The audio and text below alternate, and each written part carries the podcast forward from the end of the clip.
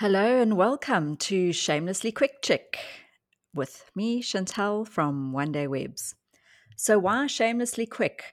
Well, if you know me at all or you know my business model at all, it is all about getting out of analytical decision making and getting into action.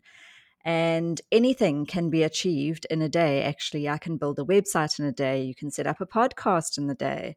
Uh, you can do anything really in one day if you just sit down, focus, and get on with it. So, this podcast is really aimed at creative entrepreneurs, mainly females. That's mainly who I work with these days. And it's really not limited only to web experts, although some of the things I will be sharing are specific to web, but also just generally small business ownership, entrepreneurship, serial entrepreneurship, and all things online business.